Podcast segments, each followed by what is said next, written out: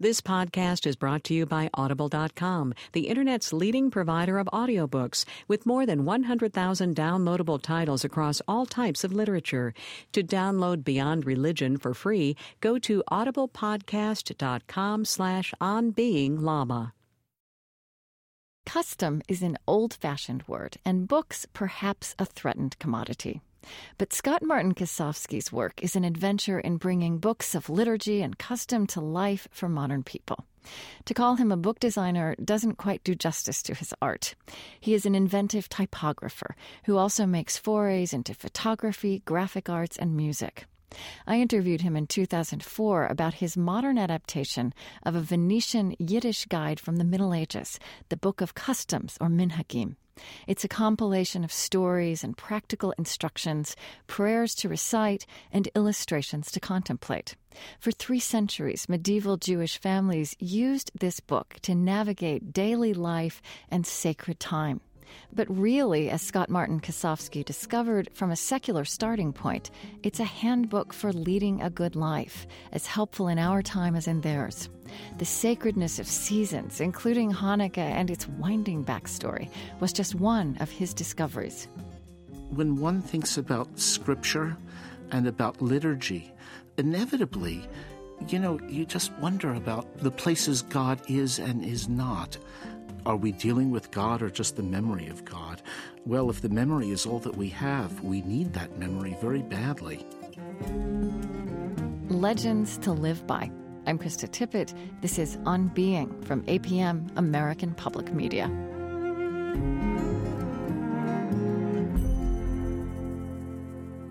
Like many post-war American Jews, Scott Martin Kosofsky grew up in a non-observant but deeply Jewish-identified, Yiddish-speaking family. The Holocaust was an almost constant point of reference in his childhood.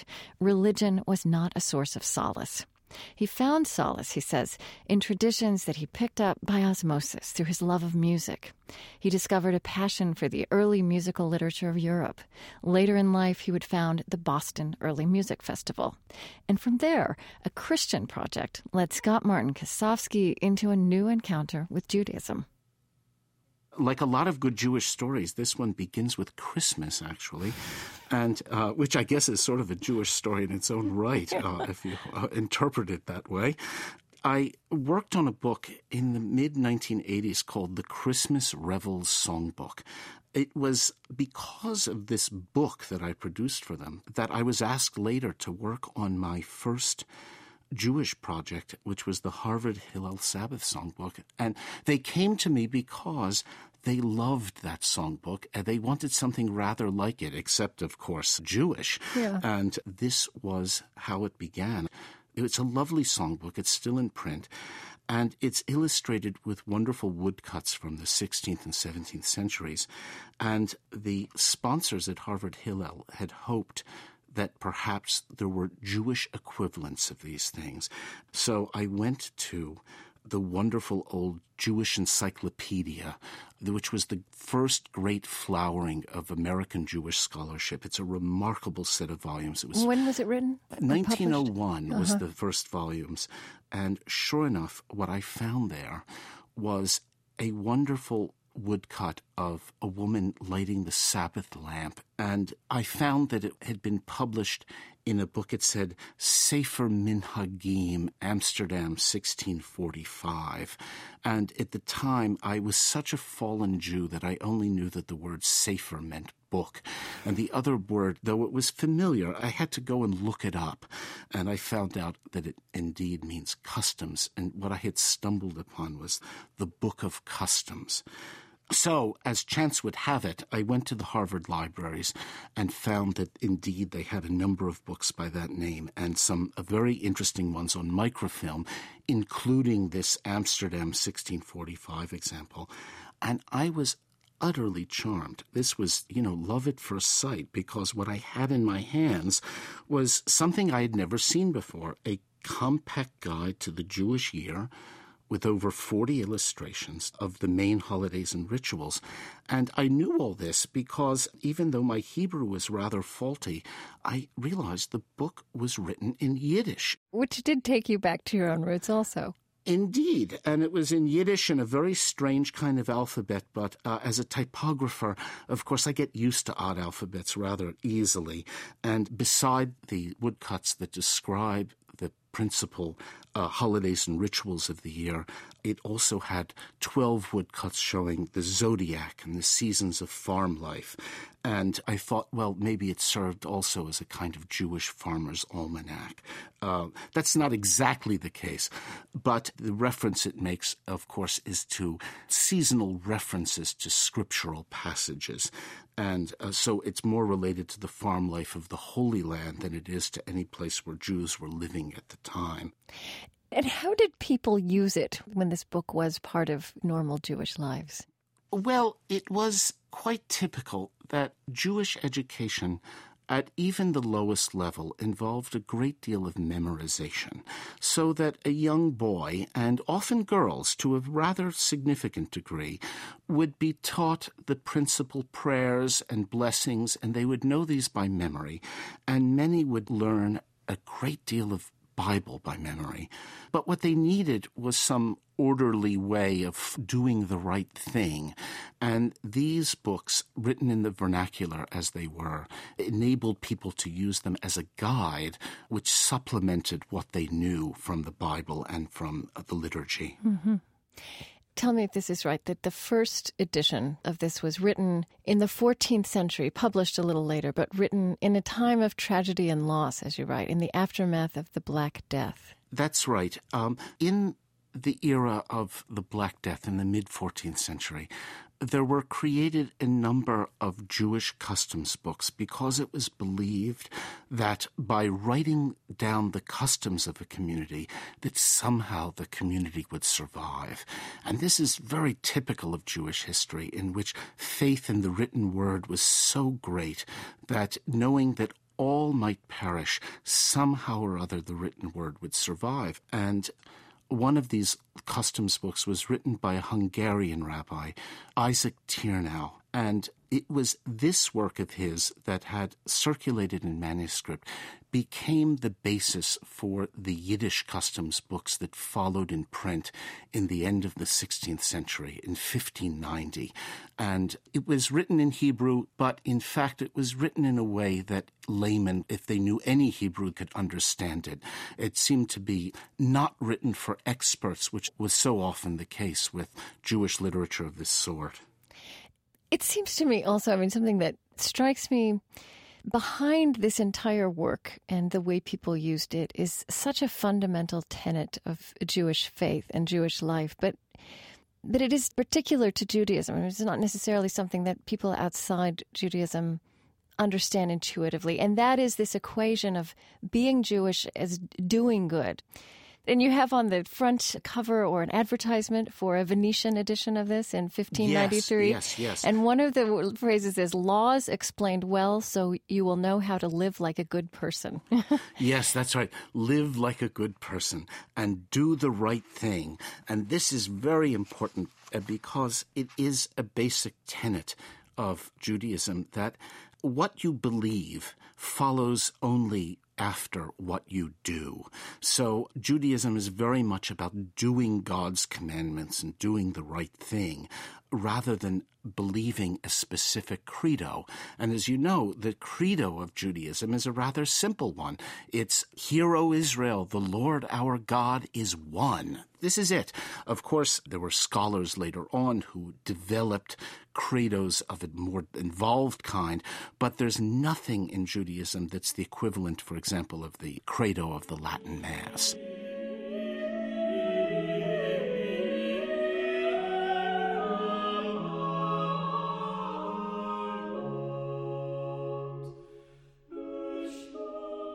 I'm Krista Tippett, and this is On Being, conversation about religion, meaning, ethics, and ideas.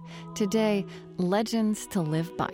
I'm with book composer and typographer Scott Martin Kosofsky.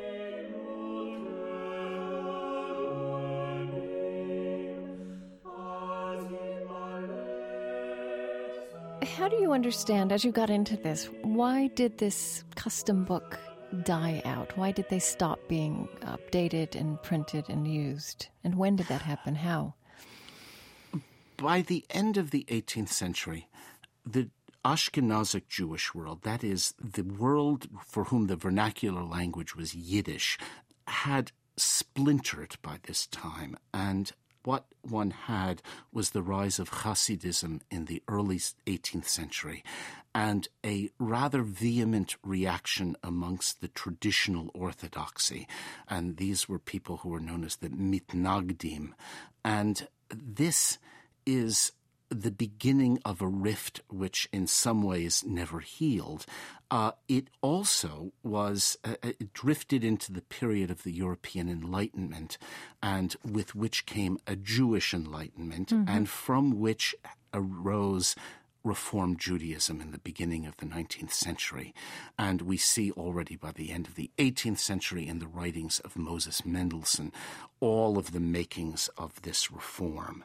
And as this went on, it was really no longer possible to address all of Ashkenaz, as that title page of the 1593 Venice edition enticingly advertises. But I wondered whether that was indeed true. Right. Because indeed, there is much greater common ground in all Jewish denominations than there are differences. And if I were a rabbi, well ensconced in the particulars of my denomination, I might say, well, indeed, these things are gigantic, they're irreconcilable, but as an onlooker, it appears not to be so big, because after all, it's not as if one group is reading the Torah and someone else is reading, another group reading the Lord of the Rings. Indeed, it's all based in the same thing, and I thought that the strategy that I would take in reviving this customs book is to not ignore the particularity of denominationalism, but to incorporate it. What is it that you say? You say you address this in the book early on, that if this is a cafeteria religion. Yes, it's the approach of including many different aspects of denominations is often referred to quite disparagingly as cafeteria religion. And I said, well, if it is a cafeteria, it's at least a cafeteria that serves all the traditional main courses and, in fact, old and new side dishes as well. Right. So if I could be forgiven the metaphor, there is, in fact, the sense that the particularity of denominationalism is not as greatly different as is sometimes made out. What is different, however, is the sociology of different groups, the political and economic and outlook of groups. These are the ways society breaks down, of course, in general. Mm-hmm. But you're saying that for you, the differences are more pronounced sociologically than in terms of the customs and this tradition of the custom book, which you were recreating for the 21st century. I suppose one could say that. And in fact, some of the things that I found most touching and remarkable about the traditional sphere of Jewish observance were in the very things that the liberal denominations had left behind over the years. But I must say, in their defense, that they have recently rediscovered. A very good example of this is the most tragic and somber day of the Jewish year, Tisha B'Av. And this is the day on which the temple was destroyed, Solomon's temple. It's also the day, by tradition, that Herod's temple, the second temple, was destroyed. The liturgy of this day is one of the deepest tragedy. It's when the Book of Lamentations is read.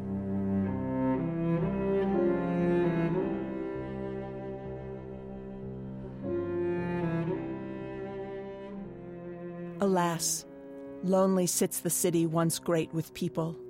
She that was great among nations is become like a widow. The princess among states is become a thrall. Bitterly she weeps in the night. Her cheek wet with tears, there is none to comfort her of all her friends. All her allies have betrayed her, they have become her foes. Judah has gone into exile because of misery and harsh oppression. When she settled among the nations, she found no rest. All her pursuers overtook her in the narrow places. From Lamentations, chapter 1, verses 1 through 3. And as if that weren't enough, there's a lot of other prophetic works read around that time.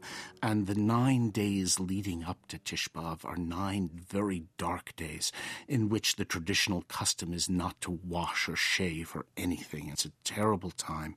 This had been abandoned by early Reform Judaism. It had been let go as being anachronistic, the claim being we're no longer interested in the rebuilding of the temple. That's past. The temple is within us. A very noble and laudable thought. But indeed, what is missing in that is the sense that in the liturgies regarding the destruction of the temple, the first temple, that this is about our own misdoings. This is the great fire and brimstone liturgy. When one is missing this, one is missing a liturgy of one's own sinfulness and the opportunity of repentance and of acknowledgement. So a bit of a balance is lost. And it sounds to me like perhaps for you that this was an observance that you personally rediscovered in the process of putting this book together. Is that right? Yes. I thought that this for me was a very moving experience. I never thought I would think that it would mean much to me. In fact, knowing that I would have to confront it gave me a bit of pause. I thought, oh, goodness, how could I, of all people, a liberal like me, how could I find meaning in this? Sure enough, I thought, I'm as capable of misdeed as the next person. And for that reason, this look within, I thought, was very, very valuable. So I'm also hearing something that I also believe is just fundamental in Jewish tradition and quite mysterious, and that is the importance of remembrance, which is also an act of reliving. But you're sort of saying that in taking the memory more seriously, in observing it more seriously, you're also drawing out the deepest meaning of that event? Yes. There are times in which we are commanded, I believe it's 6 times in the Torah, that we're commanded to remember. It's the word zachor. We're commanded by God to remember this. And amongst the things we remember in that way are the Passover. The Passover is, the absolute basis of remembrance. That you were once a slave in Egypt. That's exactly right. We were once slaves. This is made a personal thing. But remembrance is a curious thing, and I found that commandment to remember is a wonderful way of dealing with what you might call the difficult texts of the Bible. There are episodes in which one finds rather ghastly things that you don't know what to do with. And in fact, in many books about Judaism, they are kind of either brushed under the rug, gotten through as quickly as possible, or simply ignored. A good example of it is a portion of the Torah from the book of Numbers called Matot, which means tribes. And it's the story of the wilderness. And it's the formation, really, of the faith. Whereas in Exodus, we have the miracle that brings about the survival of the tribe. In Numbers, we really have the establishment of a people in a way that we don't elsewhere.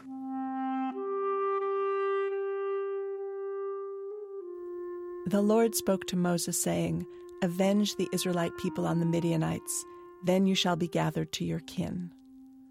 Moses spoke to the people, saying, "Let men be picked out from among you for a campaign, and let them fall upon Midian to wreak the Lord's vengeance on Midian. You shall dispatch on the campaign 1,000 from every one of the tribes of Israel."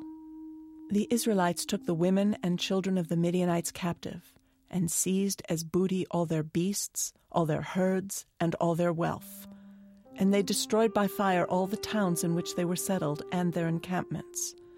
They gathered all the spoil and all the booty, man and beast, and they brought the captives, the booty, and the spoil to Moses, Eleazar the priest, and the whole Israelite community at the camp in the steppes of Moab at the Jordan near Jericho. From Numbers, chapter 31, verses 1 through 4 and 9 through 12. So what do we make of it? Is this not some form of ethnic cleansing that's being commanded? Well, it may well be, but I think that what we have to do is read it and confront it and remember it. And this, to me, was, these things were just remarkable. I was, I think, forever changed by the fact that the regular confrontation with these things is a very powerful thing.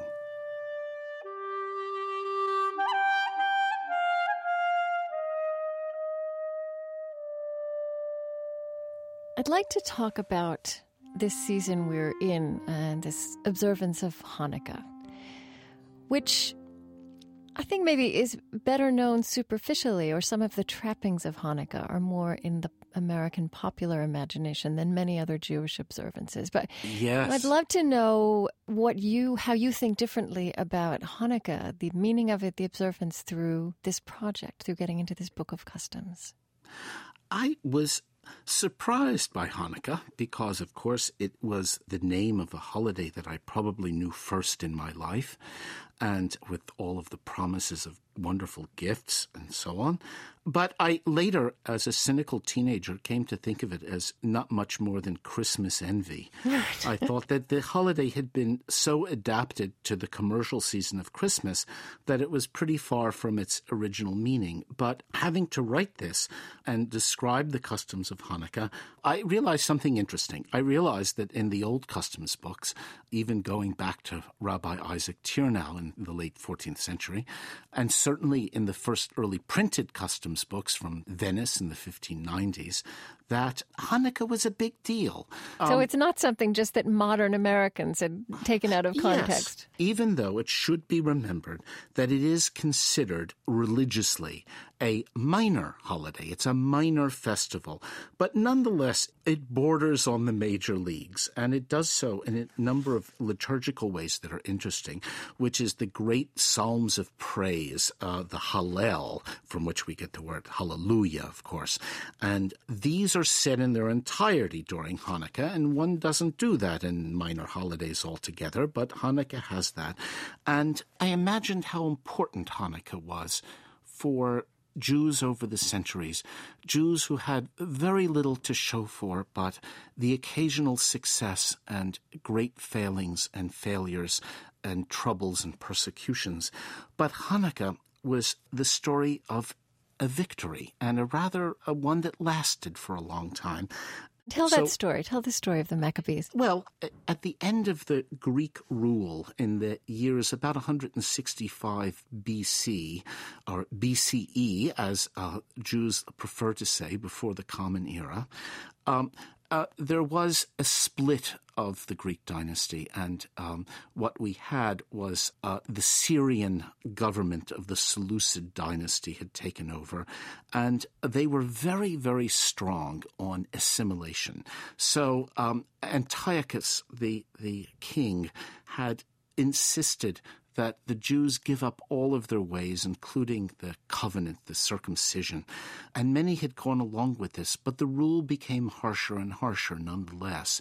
So one of the priests, Mattathias, from a group called the Hasmoneans, had revolted against this, and his son Judah, who was called Maccabee, which is from the Hebrew word Maccabah, which is hammer, it became a brilliant soldier and defeated Antiochus. And for the next years, until, in fact, Israel fell to the Romans in 63 BC, this dynasty of the Hasmoneans, the Jewish dynasty of Hasmoneans, had ruled, and it was a rather great and prosperous period.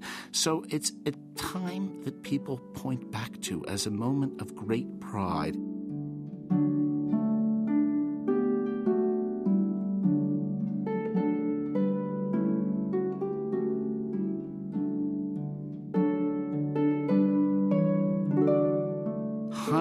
Commemorates an event not in the Book of Maccabees, but one rather explained in the Talmud, written some hundreds of years later.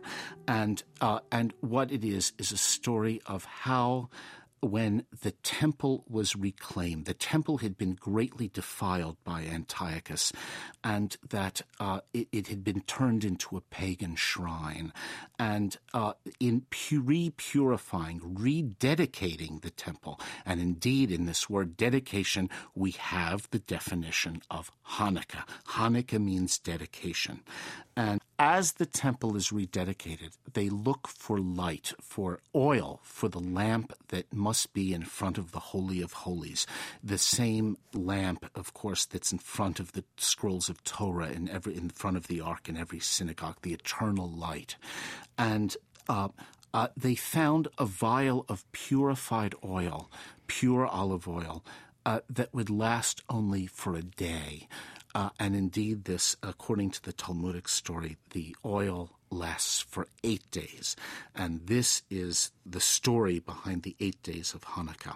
So the story of Hanukkah is semi-biblical, you might say, and it was only a matter of time before, of course, it would become part of the winter solstice celebration, that it would be transferred to that time of year.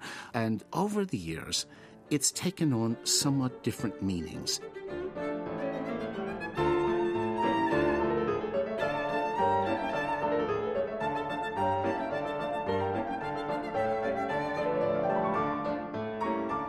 Scott Martin Kosofsky's edition of the Book of Customs includes exquisite prints of woodcuts dating back to late 16th century Venice.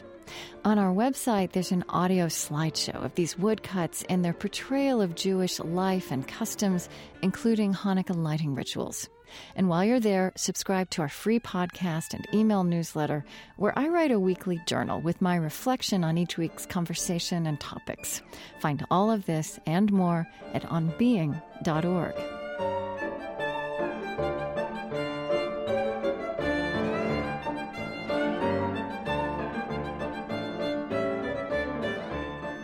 Coming up, the backstory of Hanukkah as it has evolved in the modern U.S., in part as a response to Christmas cards. I'm Krista Tippett. This program comes to you from APM, American Public Media. This podcast is brought to you by Audible.com, the Internet's leading provider of audiobooks. You can choose from more than 100,000 titles and listen on your portable device. For a limited time, Audible is offering you a completely free download of Beyond Religion, written by the Dalai Lama and narrated by Martin Sheen. Simply visit audiblepodcast.com/onbeinglama for your free download and listen whenever and wherever you'd like. That's audiblepodcast.com/onbeinglama. American Public Media announces The Splendid Table's new book, How to Eat Weekends, with dozens of new recipes, now available at bookstores nationwide.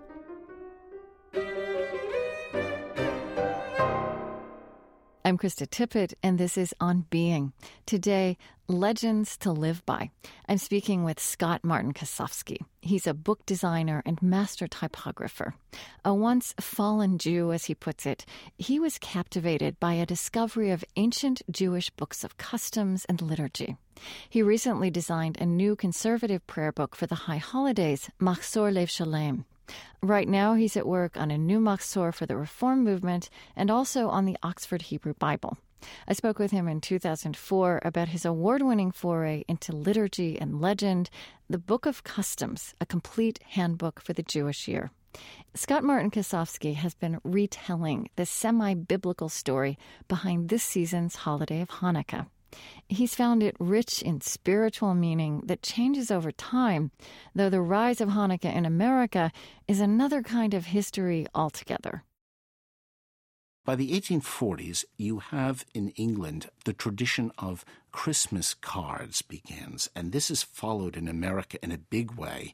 And in fact, the great Boston lithographer, he was a man named Louis Prang, who was Jewish, had cultivated the commercial Christmas card. The growing Jewish population of the time was certainly not to be left out of this. And they began following all of these Christmas events with Hanukkah events. And I have, in fact, in front of me an advertisement from a newspaper. This is advertising an event called grand revival of the Jewish national holiday of Hanukkah at the Academy of Music in New York, Tuesday, December 16th, 1879. And it's sponsored by the Young Men's Hebrew Association, the YMHA, which exists to this day in New York. But it's interesting, as things were becoming Americanized, there was interesting competition between Hanukkah and Christmas. Kaufman Kohler, one of the two greatest figures of Reform Judaism in the 19th century, wrote in 1890 saying, "How can the Jew, without losing self-respect, partake in the joy and festive mirth of Christmas? Can he, without self-surrender, without entailing insult and disgrace upon his faith and race, plant the Christmas tree in his household?" And then he adds, "How humble and insignificant does one appear by the side of the other," referring to Hanukkah compared to Christmas.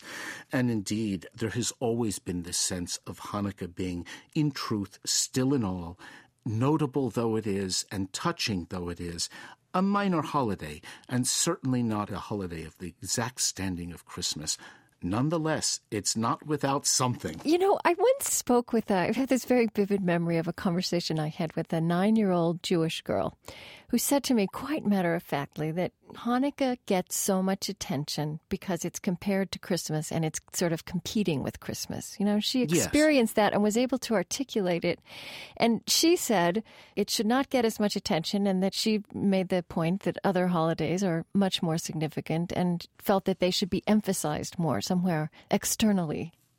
There's something in Hanukkah after all, but indeed, there's not as much in Hanukkah as there are in the days that are perhaps less well known.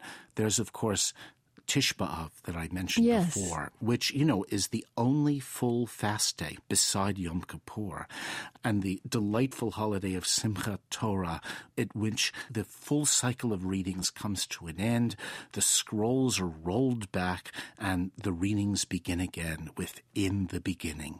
Then there is Shavuot, which is Pentecost, another day that I must say is somewhat difficult for modern Jews to find much meaning in. And, you know, Judaism is a religion that changed dramatically. And, you know, with the destruction of the Second Temple in AD 70 came the end of the temple sacrifices. Judaism was already turning little by little into a liturgical religion in which the observance of God's commandments was done through liturgy rather than through sacrifice. One did this as individuals rather than as temple priests doing this on behalf of all the people. And how is that meaningful for you as a 21st century person, or how do you incorporate that into your identity, your religious identity? Well, do you mean the sacrifices? Yeah, and also this transition that you described and what it has meant to be Jewish and to worship, in fact. Well, I think for me, the end of the sacrifices is certainly a definitive way in which I say we have changed. There's a thing called the avodah, which is, you know, a prayer for the return of the sacrifices and the rebuilding of the temple. But what does it mean to me? Well, I believe, as classical Reform Judaism does personally, this is something that happens within. We rebuild our temple within. Our sacrifices take forms that are symbolic, not of burning animal fat on the fire. And it would be very difficult to lead a Jewish life if one didn't interpret these laws and weren't able to turn, for example, animal sacrifices into prayers.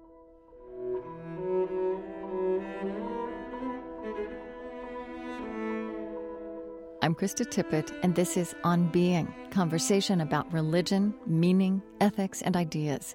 Today, legends to live by. I'm with book composer and typographer Scott Martin Kosofsky.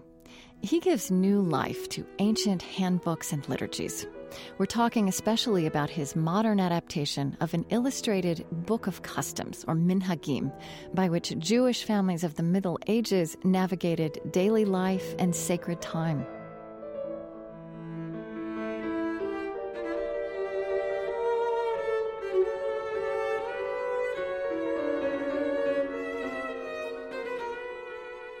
picking up your book, the Book of Customs, it's not a prayer book, right? It's not like the Book of Common Prayer. But at the same time, you almost get an overwhelming sense of prayer upon prayer upon prayer, right, in a Jewish life that is presented. And there's something in that it's hard to square that with a modern idea of daily life. And I just wonder, has this changed the way you structure your days and your time and your weeks and months?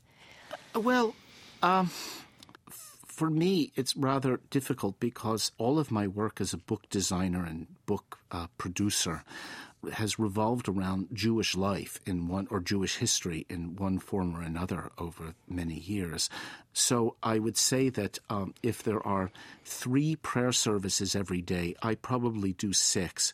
Only because I'm surrounded by it, very much all the time. And my work is really all about this. Mm-hmm. So I'm not altogether sure that I'm a good exemplar. But did you incorporate prayer in a different way in the process of creating this particular book and in this project? Yes. Mm-hmm. I had to believe that it was worthy.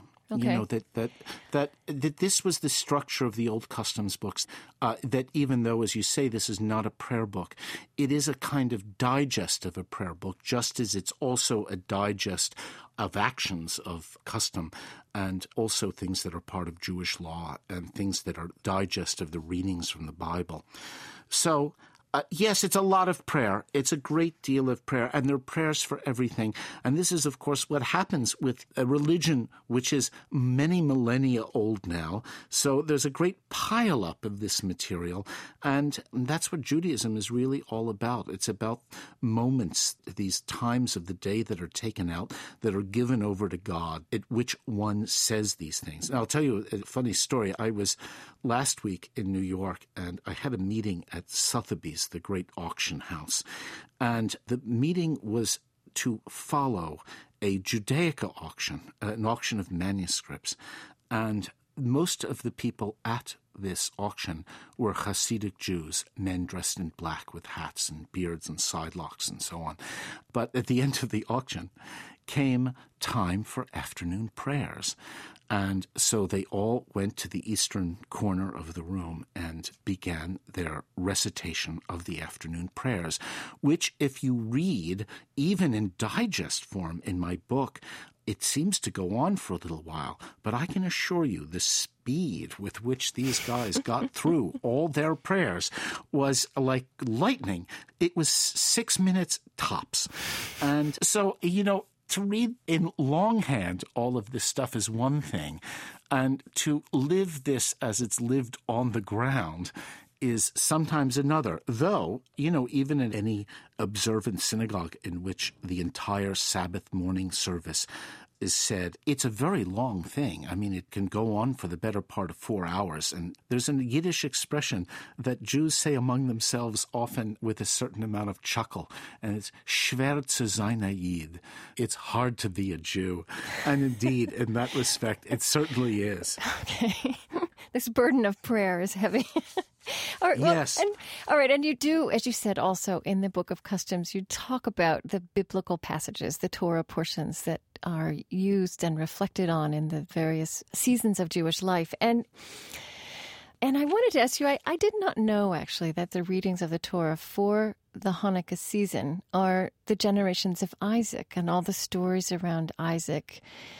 Is that right? Well, I should explain that in order to present give people a feeling for the customs of the Jewish year, I had to do something which was sort of a radical step.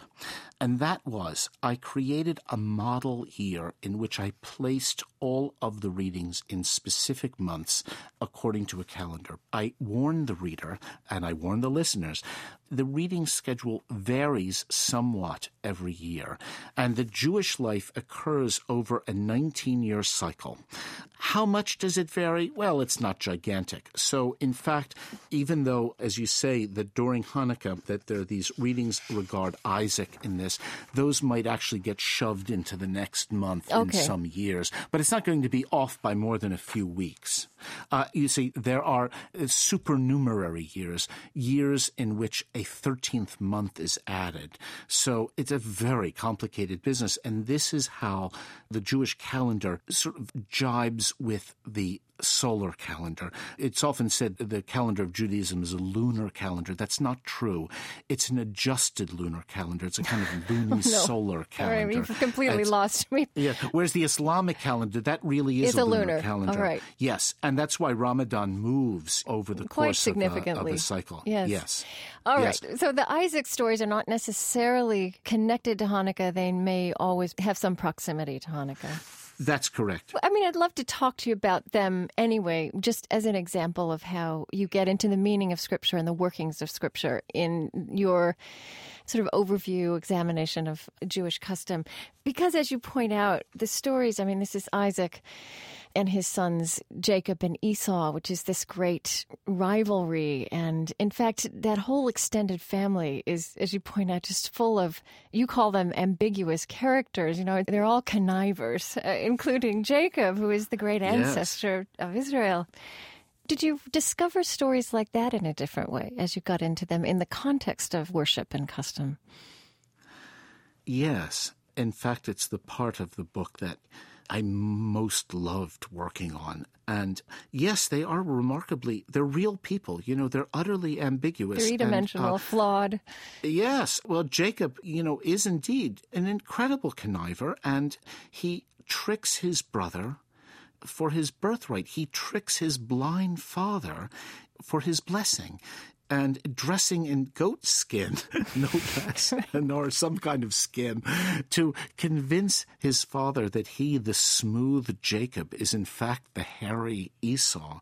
What was also remarkable to me was that how in the cycle of, as the Bible developed, that Esau from being adult in the book of Genesis, you know, a kind of just a hunter, you know, he's an outdoorsman. He's a guy with no time for subtleties or for meaning, in fact, and he will sell his birthright for a gulp of soup.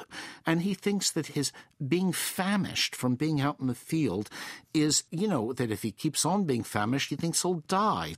And I think what's interesting in this story of Isaac and his sons is that Esau, whose people become known as the Edomites, the red people, the red ones.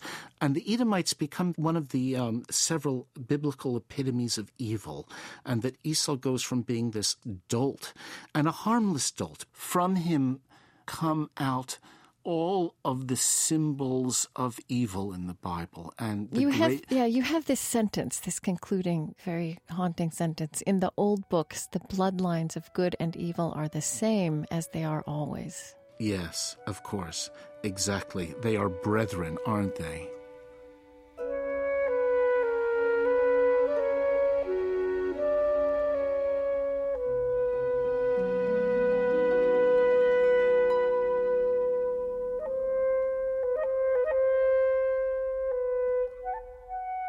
To me, that's such a wonderful example of the kind of observation about human nature and sort of the largest questions of our world that can come out of reading these stories, which on first glance are very strange and full of flawed characters.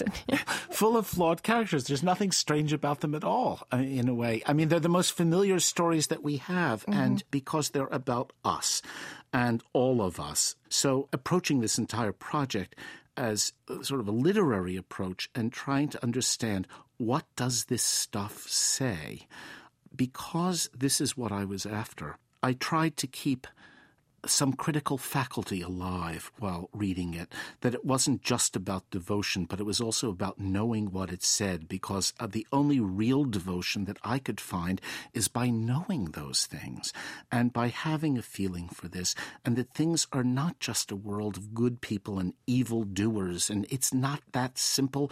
And it's amazing to me how many people who take it upon themselves to quote a lot of Bible seem to think that the Bible is all black and white, and what I see in front of me is a great deal of, yes, there is some black and white, but there's in fact more gray than anything else.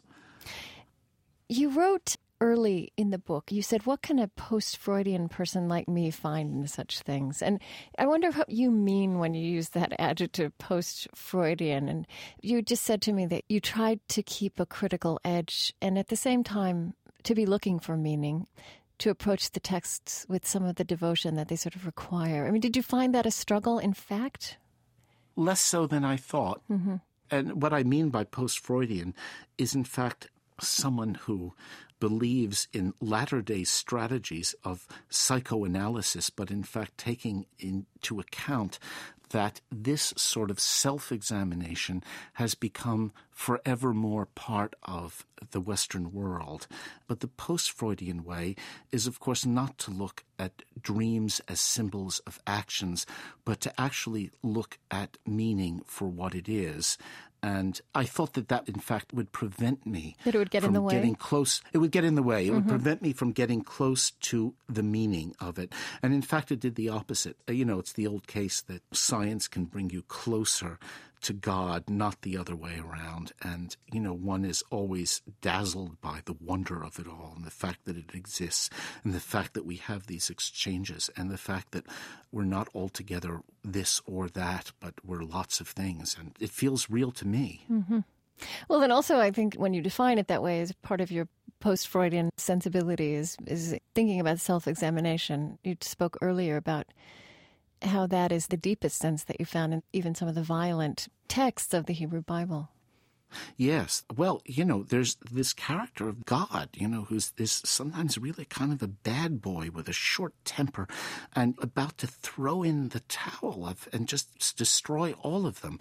And, you know, Moses holds him back time after time. And it's a really remarkable thing. And then you realize that without Moses, it's sort of between us and God to hold back these bad tendencies. One of the messages of the Torah is that there is no mediator anymore. It's between us and God and us and ourselves. And so without this self-examination, this post-Freudian self-examination, it's very difficult to see in these stories very much meaning, I think. Hmm. What in the season of Hanukkah that's coming up, what is the character of God that you're reflecting on? Because I think those stories are more about the Jewish people, as you said, about the temple. But what is the character of God that is at the forefront of the traditions and the rituals of Hanukkah? Oh, boy, is that a good question. And I wish I had a good answer for it. You see, I have come to sort of think about things of the places where God might not be anymore. And so you don't want to broadcast that. It's just... I'd really be interested, if you wouldn't mind sharing it. I wonder, in this act of rededicating the temple, in all of this, if... One wonders at that end of that period when the Romans under Titus had carted out all of the temple implements. In fact, in Rome to this very day, you see on the Arch of Titus that incredible scene of the spoils of war. And the spoils of war were the temple menorah and all of these things that were ostensibly remade by the Hasmoneans under Judah Maccabee, and some of the originals having been destroyed. And you wondered, in a way, in all of that, if, I wonder whether God was still in that place anymore. And I don't like thinking about God as the person who let his house just be destroyed like all that. And one thinks of these thoughts of abandonment and being left on one's own to make one's own decision. And in a way, appreciating all the more these stories of God and of these people because of that. And I sound somewhat superstitious in saying this, but it's something I actually think about from time to time. And I think that when one thinks about Scripture and about liturgy, that inevitably, you know, you just wonder about the places God is and is not. And of course, you know, by definition, God is everywhere. But are we dealing with God or just the memory of God? Well, if the memory is all that we have, we need that memory very badly. But who can know?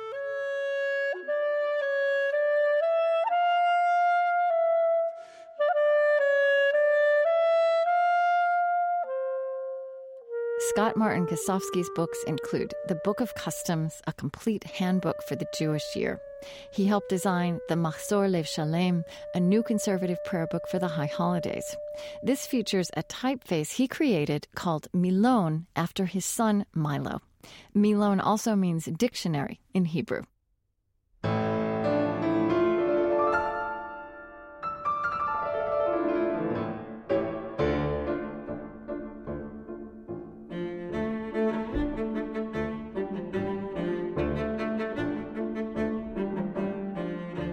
To download or listen again to this show or to hear my unedited conversation with Scott Martin Kosofsky, go to our website. That's onbeing.org. In the weeks ahead, as the sacred seasons of this time of year continue to unfold and the new year begins, we're bringing some wonderful voices to the air. From the Dalai Lama to Great Britain's chief rabbi, from Walter Brueggemann to Rosanne Cash. And as you're traveling and celebrating over the holidays, visit us at onbeing.org to find video of all these conversations in their entirety before you hear them on the radio or by podcast. And as always, find us at facebook.com/onbeing or follow us on Twitter @beingtweets.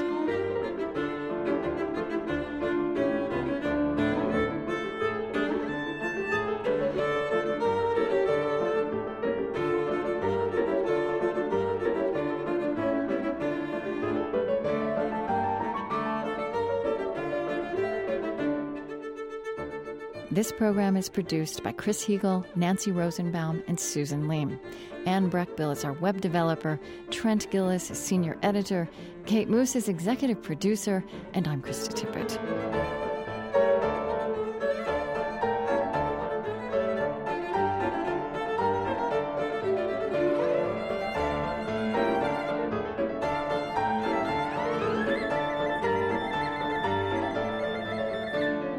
On Being is supported by the Ford Foundation, working with visionaries on the front lines of social change worldwide at fordfoundation.org, and the Luce Foundation's Henry R. Luce Initiative on Religion and International Affairs. On Being is extending its reach throughout America with support from Lilly Endowment, an Indianapolis-based private foundation. Next time for Christmas, Walter Brueggemann. He's one of the world's greatest living voices on prophetic imagination and its meaning for people in our time. Please join us. This is APM, American Public Media.